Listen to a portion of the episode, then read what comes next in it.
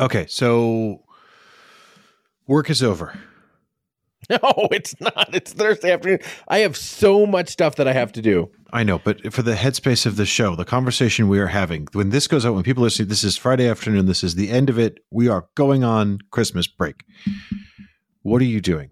As soon as the lights go off in your office, what's what are you doing? What is what does your Christmas weekend look like? First of all, what are you doing for mass? Are you doing are you doing double Christmas? Evening, evening. So we'll do a vigil mass for the Mhm. fourth Sunday of Advent on Saturday, and then we will do um, Christmas Eve mass. Uh, this is kind of uh, so our friends.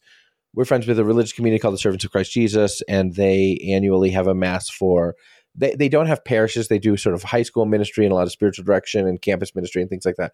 But they don't have parishes. It's sort of a characteristic of their religious order that they don't take parishes. And so they don't always have sort of responsibilities at the time of solemnities. And so they have, for the past several years, done a Christmas Eve mass for the families who are close to their community. And, and very honestly, uh, I, I, we love them. One of the members of the servants is godfather to our son, but we don't see him as much as we'd like to anymore. We don't get make it to as many of the gatherings as uh, as we once did. Both sort of spiritual and social gatherings centered around the service. So we love those guys, but we we hardly see them anymore. But they're still kind enough to invite us to their sort of annual sort of family Christmas Eve mass, at which most kids go in pajamas. Um, the servants have this custom of uh, giving a gift to each person who comes a bag of candy for kids, usually a little cigar, a bottle of alcohol for dads, and then a nice um, something for moms. Um, and uh, and so um, it's lovely. Is that what the kids call based? I, I don't think so. I don't know. I thought that meant kind of conservative. Well, isn't it? I mean, whiskey's and cigar for the dads, toys for the kids, and I think so. I'm like, isn't that I just can't remember what. Oh, last year they had little bottles of champagne for the moms. They had little bottles of champagne for the moms, which was very nice. Yeah. hmm I, I don't remember the gifts for the moms because I'm not a mom. Obviously? Yeah. Uh, so we'll go to that. And, I, you know, this is kind of a, very honestly, this is kind of a low key Christmas for our family. My sister's family has got some stuff going on. My mom and dad have not been feeling well. So I don't, Kate and I were just talking about it. We don't really know what the plans are yet. Um, Wow.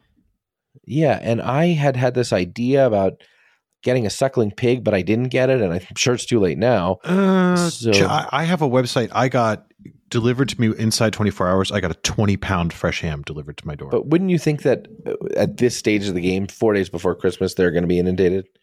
I think fewer people have got the guts to take on a sucking pig.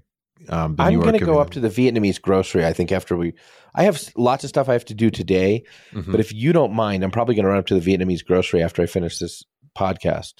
We we're a partnership of the whole of human business life, JD, and I would like you to take whatever time you need to go and get whatever exotic meats you require for the proper celebration of Christmas. Okay, thank you. And see, I think the Vietnamese grocery might be a good, uh, good shot. I think you've probably got a, a, a strong chance there. Uh, yeah, I I've got a goose. I've got a goose in. Cool. I've got a 20 pound ham and I have um, I have a turkey crown. I, I, I conceded that much to What's people a who were- turkey crown? it's just the white meat. It is the it's basically a turkey. They have removed the legs and the wings, and you just get the the crown. So it's just the worst part. I would agree with you, but then again, I I think roasting a turkey is a disservice to the animal in the first place. I think you Yeah. need to smoke that sucker all day. If you can't smoke it, you should fry it. Um, roasting a turkey is you can't win because, and this is the key thing, and this is why I submitted to the turkey crown. The reason a turkey defies good roasting is because the dark meat and the light meat require totally different temperatures for totally different lengths of time to be cooked correctly. Ah, but that's why spatchcocking is such an effective method. but how we does talked that? about this at Thanksgiving. I look. I'm in favor of spatchcocking birds to grill them. I, I, I I'm with you on that. Or I, roasting them.